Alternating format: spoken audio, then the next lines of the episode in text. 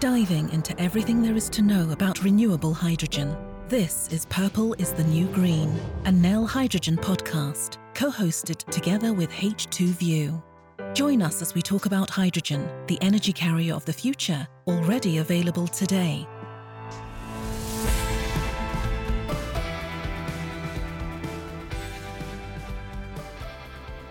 Welcome to another episode of Purple is the New Green. I'm Lila Asdal Danielson, and with me today, of course, is my co host, Rob Cockerill. Hey everyone. Today, we're going to be chatting with Bjorn Simonsen, former VP, Head of Investor Relations and Corporate Communication in Nel, and newly minted CEO of Saga Pure. You know, Lila, this strikes me as an opportunity. Okay, you've got my attention. I mean, he used to be your boss, right? Right. Well, now that he's no longer your boss, you could really stick it to him. I like the way you think, you vindictive person, you. And I mean, he kind of abandoned me, so it'd probably be fair game. But. But what? We're all friends here? Exactly. He still qualifies as a friend of the hydrogen industry, so maybe we'll just razz him a bit. Okay, good plan. So, on that note, any hot tips I can use to catch him off guard? Hmm, not off the top of my head. He's pretty well versed in the world of hydrogen, so it'll be tough to really throw him for a loop there. Ah, you could refer to him as Professor, though. Professor? yeah, it's a running joke between him and a few others in the industry. Don't tell him I told you, though. Ah, my lips are sealed. All right, Professor, noted.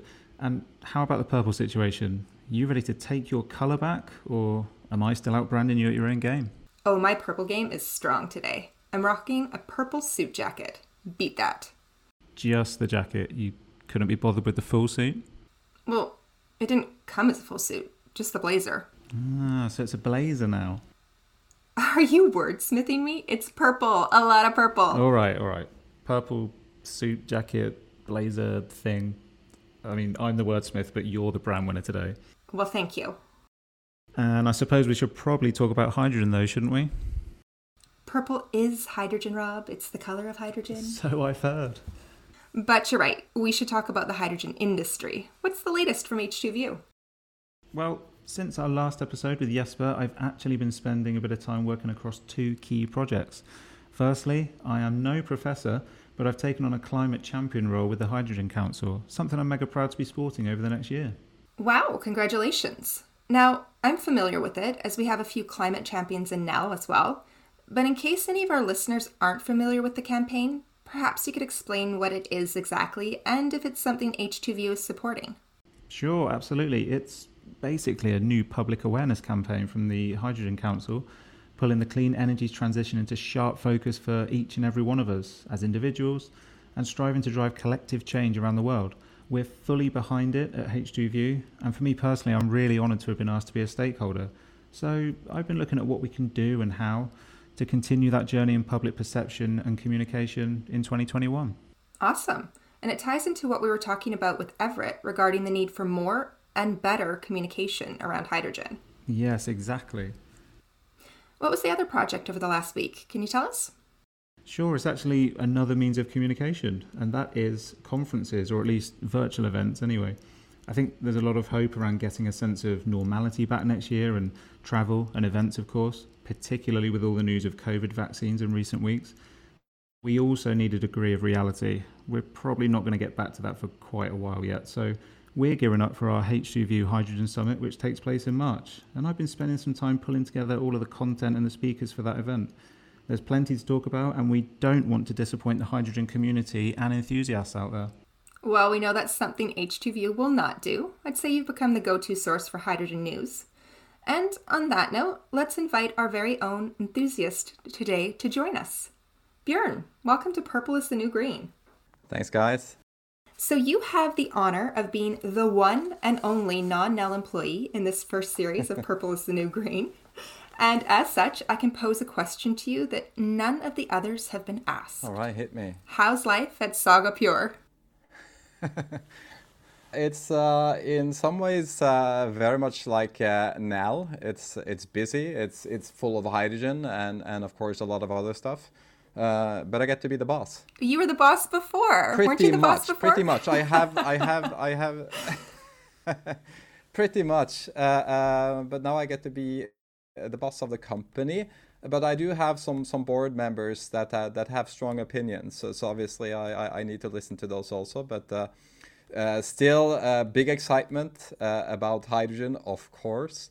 But what what is really interesting now is that I get to look at the uh, hydrogen industry from a bird's eye uh, perspective, and indeed the entire renewable industry. So hopefully I can be of use to uh, uh making uh, the environment better, uh, also in, in my new role. So let's let's see how it goes. But I'm I'm, I'm optimistic. So for anyone who is not aware, what is Saga Pure all about? So Saga Pure is an investment company. Uh, and the interesting thing is that Saga Pure used to have the name Saga Tankers. So, so it has actually transitioned from being focused investments in the fossil uh, uh, area to renewables. So it's actually a 180 degree uh, turnaround, which is kind of illustrative of uh, both where we need to go, but also uh, of where the world indeed is uh, going now. So, so I'm really, really excited to to have have the opportunity to to be in a company and and to uh, try to pick the winners down the road that will lead the energy transition going forward. Definitely on hydrogen, but also on a, on a much broader perspective. So you now have this bird's eye view, but Professor, I hear you might know a thing or two about hydrogen. I do, and. Uh, and maybe we should get that professor thing out of the way. I think that would be really good to explain that. Yeah, there's not that many that know that story, and and to clear it up, you know, I'm I'm not really a professor, you know. I'm sure that comes as a big disappointment, uh, but I'll give you the background of that. Uh, it's a little bit of a long story, so so bear with me. So the investor who hired me back in 2014, who indeed hired me now again for Saga Pure, but he hired me for Nel back in 14. He's a big fan of knowing the numbers behind the technologies and is not that easily tricked by all the pretty PowerPoints out there. So he asked me to look into the actual CO2 emissions related to battery production. and, and that has been a topic of, of many, many articles up throughout the years. But you know, being an engineer myself, I, I, I was uh, curious also on that, so I looked into it. And uh, I looked into the CO2 emissions related to battery production. And then, of course, also there is CO2 emissions related to when you charge uh, the vehicle. And the results were quite interesting. Uh, two or three weeks later, after I had sent him this, he was holding a presentation in front of an audience of several hundred people and he comes to the slide where we compare the range and, and, and fueling time of, of a fuel cell electric vehicle with a battery electric vehicle, which didn't mention anything about CO2 at all.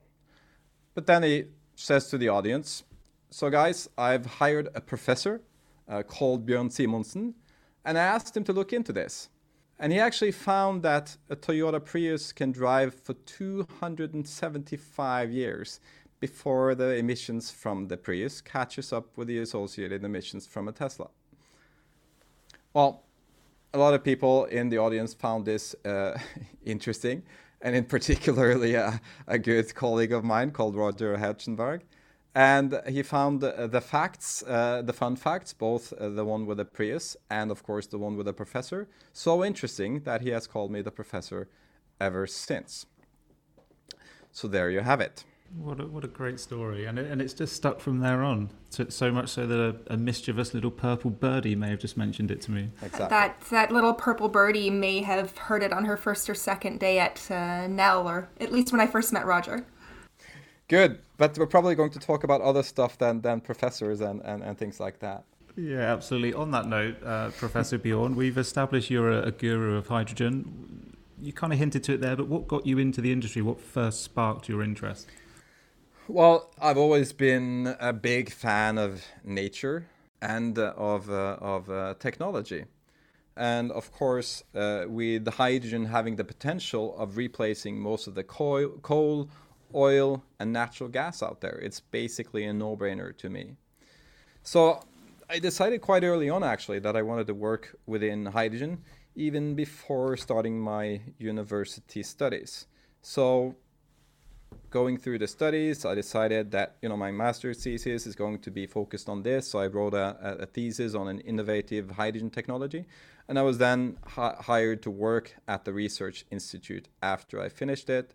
Then I moved on to lead the Hydrogen Association in Norway for a couple of years before joining Nel in 2014 as the company was about to be listed on the Oslo Stock Exchange. So, you mentioned writing your master's thesis on an innovative hydrogen technology. Can you tell us anything about that? What was it in specific? I can. It was it was not a green hydrogen technology. I'm afraid to say, uh, it was actually blue. So so this technology it combines hydrogen production and CO2 capture in uh, one and the same unit. It's a really really cool technology, and of course uh, not being in Nel any longer, I can I can I can talk more positively about it. No, it, it's it's called ZEG uh, Power today. So they've done the first uh, round of capital uh, raises, and and uh, it's it's really exciting to see that technology develop. So I'm some some I'm definitely cheering cheering for that team also. But but of course, Nel is is is and will be closest to my heart. That's good to hear because you know we're we're kind of fans of blue hydrogen, but you know, if we're going to talk colors, it's got to be either green or, of course, purple. For sure, for sure. I mean, the, the, the business prospects of blue hydrogen in the long term are can challenging. Uh, so, so definitely green hydrogen uh, will be the big winner down the road. But maybe in the phase we are now and, and leading up to 2030, well, uh, both blue and green are, are welcome, I'd say, to, to help uh, uh, develop the hydrogen industry at the rate that, that we want it to be now. Fair enough. Okay, well, speaking of Nel, as you know, we've chatted with several Nel colleagues already and gotten the lowdown on the three companies coming together to form what is today Nel Hydrogen. But it would be really interesting to get the overarching picture of how it all came together. And while you're no longer officially part of the company anymore, there are probably few better place to tell that story than you. So, Coles Notes version, Björn, what is the history of Nel? So the history in Nel is in many uh, ways the the the, the, the story of, of how we humans have gradually managed to make use of this element here on Earth. I mean, in, in Norway, we have an expression that uh, um, we refer to something as a potato. That means you can use it for everything. I don't know if that's a, an expression used internationally. So, so I've, I've, I've, seen the term uh, Swiss Army knife element used about hydrogen. So I think that the history of NEL is actually kind of the history of that. And uh, we've been developing, and I say we now actually, uh, in NEL, NEL has been developing hydrogen technologies for almost a century.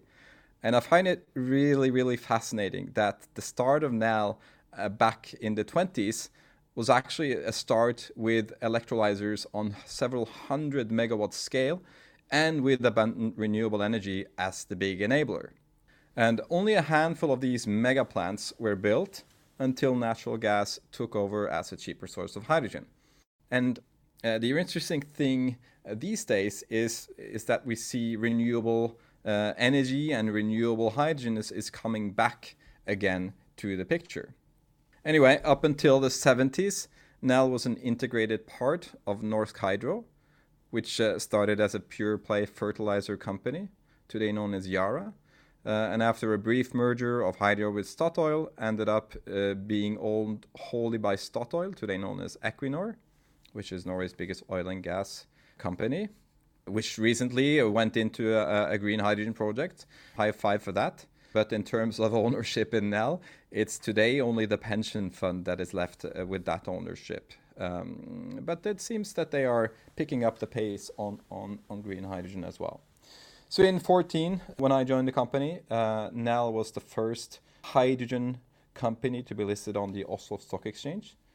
And it has then, since then, grown to become uh, the biggest uh, electrolyzer company globally but also uh, one of the leading uh, hydrogen fueling station manufacturers after the acquisition of 2015.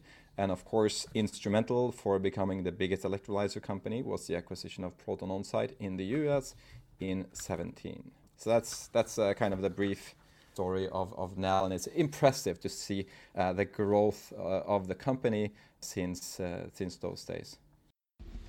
Absolutely, I'd agree with that, and uh, I'd also just agree with your potato uh, analogy there. I mean, I love potatoes. I, I, don't know if it comes with the territory in England. Perhaps, uh, perhaps it does. Uh, moving on. Uh, so, uh, Bjorn, how would you say Nel's history parallels with the development of the global hydrogen industry, and perhaps even more interestingly, how does it differ?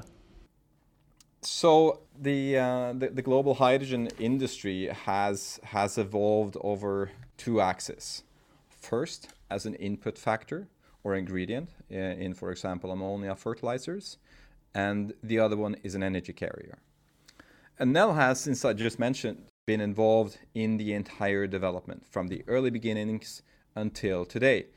And Nel has consistently been, been a pioneer within the field with many firsts, both with regards to the industry, with the several hundred megawatts of electrolyzer capacity installed in Norway for fertilizer production, to the world's first publicly available hydrogen fueling station, which opened in Reykjavik in 2003, and then the world's first power to gas project, where 10 households on an island uh, of uh, Utsira, just off the west coast, actually really close to where I grew up, ran solely on wind energy and hydrogen for several years. And we were also the first to offer the PEM electrolyzers to the market back in 1996. So uh, Nel has has you know continued to build a leadership position through a proud history of continuous technology development, being the first at many of these things, as I mentioned, being the first to adopt a new fueling standard, certifications, as well as the continuous technology innovations, both within electrolysis and fueling. So it doesn't. It's it's difficult to see where it where it differs from the hydrogen industry. I, I, I think it very much uh, is is a is a true reflection of of how that has has developed over these different two axes. I'd like to pull you back a bit to one of the examples you gave there. Uh, the story of Utsira is an interesting one, and we got a taste of that in the episode with Pietro. But I'd like to take a closer look at it. What became of that project? Well, uh, it, it, it was a project. So so like all good projects, it has a has a start uh, and an end and it was it was truly a, a success technically wise. It worked. And it had technology tourists coming from all over the world. And, and, and Hydro and, and the partners were super proud of this project. They were showing it to everyone. And they got the best demonstration of it also because one uh, dark autumn night, all of a sudden, the power to this island was cut and this wasn't just any night, this was in the Cup finals. So there, so there was a, a very, very important football game on television. And the only households on the islands who managed to, to see through the entire uh, finals uh, was actually the households that were connected to this wind hydrogen system. So then you could ask, what happened? Why didn't it go further? Uh, it worked. Yes, it did work, but it was crazy expensive. So I kind of just show that, well, you can have technology that's working, but if it's not there in terms of the costs, then it will not be a success. So they were early, maybe a little bit too early. Sorry, Lola, I'm going to steal one of your questions here. That's uh, one of your customary questions for this series. Bjorn the hydrogen industry has seen a lot of ups and downs. What makes this time, this uptrend, different? So the idea of hydrogen being the ultimate fuel of the future is, is definitely not a new one. I mean, that was proposed 150 years ago by Jules Verne, and, and there are probably others who dreamed about it also. So from, from 1875, when, when Jules Verne's Mysterious Island came out, I mean, this, this was more uh, science uh, fiction than, than, than science. But of course, this, this prospects of hydrogen as a universal uh, eternal energy carrier, I mean, that's simply too enticing and attractive to leave it to the realm of fictions. So, what happened was that generations of inspired and brilliant individuals uh, basically science the shit out of it. And it, it did indeed take several generations for this to happen. And, and uh, like uh, basically all stories of great success, it's a story of continuous trial and error until it one day is reality. And speaking of errors, even though uh, uh, uh, consider themselves, I've had to say now, I, I was almost saying ourselves here, uh, the industry leader, that doesn't mean that Nel doesn't make mistakes. I mean, and the incident which happened at one of the hydrogen stations that Nel delivered in Norway a year and a half ago really showed uh, what can happen if, if, if you screw up. And um, it's obviously important not to make the mistakes in the first place, but even more important to learn from the ones that you make and move forward. That was a really, really tough learning from Nel. And uh, we, we were, like everyone else, quite surprised about it because we design all the technology according to all thinkable safety standards. And these are verified by, by third party uh, companies, both uh, technology pieces themselves and then the stations when it's put to, to, together on site. But all of those certificates and, and verifications and reports are worth nothing unless you actually put things together in the right way at the site where you put it together. And that's exactly what was the mistake at that uh, site. And obviously, that was a hard lesson, but the lesson is learned and uh, being shared with the industry to ensure that an already high safety level is even higher. But in general, it's safe to say that the trend for hydrogen is surely going upwards like crazy, some people would probably say. Uh, and uh, I, I must say, it's amazing to see the progress made during only the last few years. And today we're at a point where the technology is ready and the renewable energy is cheap enough to support a massive rollout. And with all the megatrends now in favor of hydrogen, I'm actually convinced that we're right now experiencing the most profound energy transition of all time. I think we couldn't agree more. Um, and I particularly liked your technical term there from uh, a, a, professor. Thanks for that one. Uh, I will just bring you back to Kjørbo and an element of seriousness for a moment, if we can. You, you, mentioned some of the learnings that came from that. Can you give us any further insight into that incident or perhaps how the industry has changed since then? The, the industry has tightened the bolts uh, better since then. no uh, jokes aside, what happened was was basically that we, with everything that was designed according to all standards, one of the tanks in the high pressure storage, the end plug to that tank, was not bolted uh, the right way. I mean, everything uh, uh has a, a, a, certain torque you need to, to, to tighten things to, and there are a, a, big room for, for error even on, on that torque. So obviously, the job with that specific bolt was for some one reason or another and not done properly. And the station actually functioned uh, perfectly for three years or so and was the most used station in, in Northern Europe, perhaps in Europe, before the incident happened. So sometimes it's difficult to to see the, the, the um, implications of the errors you make before long after uh, you make them. So it was kind of a an embarrassing error that uh, one of the guys that that uh, that put put that uh, system together on site didn't do a, a good job. Uh, on the other hand, it was uh, truly great that there wasn't any fundamental element wrong with the overall system that made us you know need need to go back to the drawing board altogether so so so learnings from that was quite simple but of course taking a, a very very detailed look through everything around the station to minimize both of course the risk of anything happening but also the consequences if there is a leak has made stations safer altogether and we've had several meetings with, with many of the, the industry uh, uh, leaders within uh, uh this field to discuss how, how to make the, this, this uh, field of hydrogen technology uh, even safer.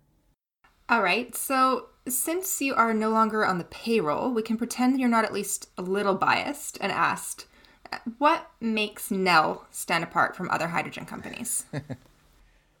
well, I'd even say this if I was still in Nel, because you know, and and and and, and uh, what I'd like to say is that there are a lot of great hydrogen companies out there with lots of skilled, brilliant people who are just as much friends as you know they were competitors. I mean, we're all working uh, towards the same goal here, and the big uh, bad uh, wolf is is the fossil industry. But of course, one of the elements that surely makes Nel stand apart from from all the others is the long history, uh, which which which is kind of difficult to beat uh, unless you actually invent the time machine.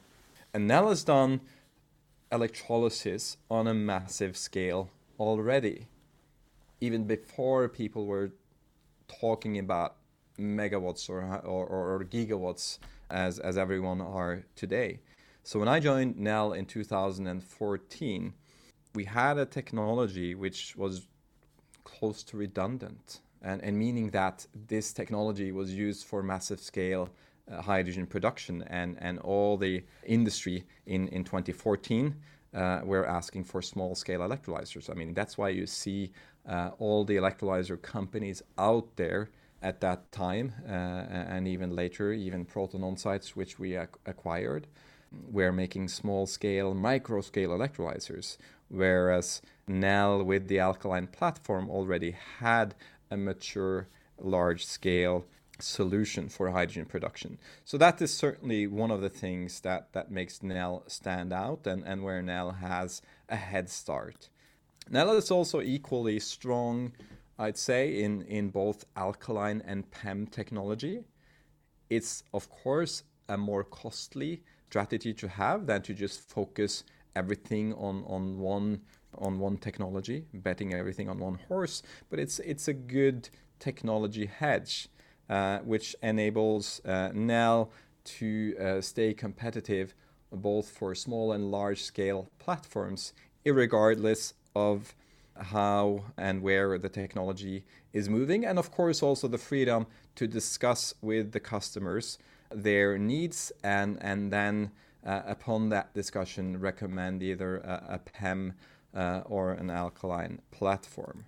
There's also a great sense of pride among people working in Nel. You know, it's, it's just a week and a, a week ago since I uh, formally left the company. So obviously there's still a bit of that uh, uh, in me. And we have, you know, lots of brilliant, enthusiastic uh, people from all kinds of industries around the world that keep joining uh, the team. Uh, and uh, and if if you take a look at the career pages uh, uh on the Nel page, you see that there's lots of uh, interesting positions out there. So so I definitely recommend you to to take a look at that. We're not hiring in Saga Pure just yet, but when we are, you should check out that also. And and of course, I also have to say that I, I I genuinely think that Nel has the most enthusiastic shareholders out there. I mean, we're talking true hydrogen believers, and, and of course, having been uh, uh, responsible for investor relations in Nel, I, I, I do know that, uh, and, and and of course, you you uh, can attest to that uh, also, Laila. And, and and I'd say if there are uh, any of you that are listening to this podcast are are, li- are shareholders, I'd like to to say thanks for for the support. And Nel is, is surely conscious uh, that uh, you know that the shareholders are in fact the owners of the company. Uh, so we're really, or Nella is really thankful for for, for, for that, uh, uh, for the continued support that the shareholders have given the company. Well, I mean, you can continue to say we because we'll always invite you back. And that actually leads me beautifully into my next question because I was going to say, tapping into your previous role, Nel is listed on the Oslo Stock Exchange. What challenges and benefits does being a stock listed company bring? Yeah. Uh, you asked about the challenges. The, one of the being a listed company is is uh, uh, quite instrumental to uh, a, a, company like Nel, at least in the phase that Nel has been in. Uh, and the challenge, one of the challenges of being a listed company is, of course, that you have to handle uh, the information uh, about pretty much anything extremely uh, uh, carefully. I mean, you have to basically handle it like a newborn baby child uh, and, and make sure that you have an open, direct, and, and honest communication out to the market. And uh, uh, one of the big benefits is, of course, that uh, in the industry that Nel is today, where there is a, a, quite a bit more spending of capital before the, the, the river uh, turns and, and you, you earn. Obviously, uh, you need a lot of capital to, to make the necessary growth steps, to, to make the necessary new hires, necessary investments in the technology, in, in scaling up manufacturing facilities, all of that stuff. And being a listed company means that everyone that thinks that the, the, the business uh, uh, case uh, and, and, and the strategy that Nel or, or any other company has uh, can actually support them and, and, and, and become an owner in that company. And I think we've truly seen how uh, interested lots of, of individuals and also institutions out there are in this and they're, they're seeing the same uh, as as Nel is, and, and, and basically cheering Nel and the other companies forward to to uh, accomplish uh, that journey, that that that future that that we see we can we can uh, basically engineer. Well, as much as I love learning about Nel, um, I'm going to bring this back to hydrogen for a moment. For, our, for the benefit of our listeners, uh, whether they're Nel shareholders, uh, hydrogen enthusiasts, or perhaps newbies to the industry, perhaps you could tell us why do you feel hydrogen is such a key part of the energy transition? And because it's super abundant. I mean, you can produce hydrogen everywhere in the world, and you can do that with zero emissions from production to use. And uh, as uh, uh, we talked about earlier, I mean, it's the nature's own Swiss Army knife element, both being an ingredient and being an energy carrier. And it even gives us pure water when it's utilized, so it can help to solve water issues also. So uh, less stuff to start wars over, uh, in in other words. So I, I, I, think that hydrogen should get the peace prize, if you ask me. And, and what do you think is needed to break the traditional chicken and egg scenario that exists with hydrogen fueling and infrastructure?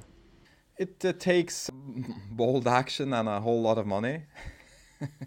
so uh, it, it, it's it's the first mover disadvantage that needs to be removed. Uh, and I think we can safely say that we see that is happening now. Country after country and, and, and region after region are, are, are prioritizing hydrogen, prioritizing uh, the infrastructure that is needed to enable that transition. I mean, we have governments supporting uh, electricity infrastructure because it is good for society to have uh, electricity all over the place. And I think governments are seeing that hydrogen uh, can also provide uh, massive benefits to society, both in terms of emission reductions in terms of energy self sufficiency, in terms of business creation. All that's good, basically. So, so I think the uh, actions needed to break the chicken and egg problem. Uh, they are actually being taken now. So, so, so it's actually more companies uh, should uh, should pick up on this and, and act. So, speaking of companies, for understandable reasons, we get asked quite a bit about Nikola Motors. Care to share any thoughts on the situation there? Yeah, I mean, Nikola Motors is is uh, surely one of those companies uh, that uh, um, have taken a pioneering role. And uh, uh, taking a pioneering role means that you're at the frontier, which uh, means that sometimes you stumble. I think we have seen that with Nikola. It was a uh, let's call it a, a bump in the road uh, earlier this fall. they had to rethink uh, a little bit their business plan, uh, their focus. But the fact of the matter is, I mean, they have a they have a functioning uh, um, fuel cell electric Class 8 truck, uh, and they have a partnership with the best in class companies at the various different disciplines that they need to have in place to succeed. And uh, if things don't end up as you think when you start out, uh, that doesn't mean it uh, is necessarily a, a, failure. So they have a head start on several different companies. They are leading the way, uh, showing that this is possible. So we've seen a lot of other companies uh, also joining in, developing their own hydrogen truck programs. And, uh, and, and uh, I'm, I'm, I'm pretty sure that, uh, that we'll see um, a lot, uh, both uh, coming from, from, from Nikola and from all the other companies out there that are seeing the same opportunities as they are over the coming few, few years. Well, uh, another company that I think we can agree is uh, a trailblazer and in many ways leading the way is, of course, Nel. Uh, that's why we're here, of course. Uh, as somebody on the other side of the fence, perhaps you could tell me, Bjorn, why does Nel refer to itself as number one by nature? What what's meant by this? Well, well, I was I was part in in uh, in going for that uh, slogan, and of course, it means that Nel is ambitious. Nel uh, strives at being the number one at uh, what uh, Nel does. It has a, a, a surely a, a, leadership position today and, and, and works at maintaining that. But of course, it also refers to hydrogen being the number one element in the periodic table. And of course, that hydrogen is a no brainer given us to, to nature uh, itself. So, in that sense, quite quite quite beautiful, really. I know you uh, you took part in coining that phrase, but we're not letting you take uh, take it with you. We're we're holding on to that okay. one, just so you know. so we are running out of time. We could probably chat all day, but briefly, what are the key takeaways you'd like listeners to get from our chat today? Well, I think uh, what's what's interesting uh, is is that that hydrogen is is a solution uh, you know, more than billion years in the making. And I find it endlessly fascinating that we're now at this specific point in time or at a stage where we can harness the power of what universe basically has used as a preferred fuel and building block since the dawn of time. Um, and uh, uh, of course, I'm, I'm proud having having been uh, with with Nel until recently as a, as a technology leader playing an important part in, in a, enabling uh, just that, both for the industry and the mobility. And, and of course, I also hope that in my new role, I can uh, contribute to, to, to making that a reality.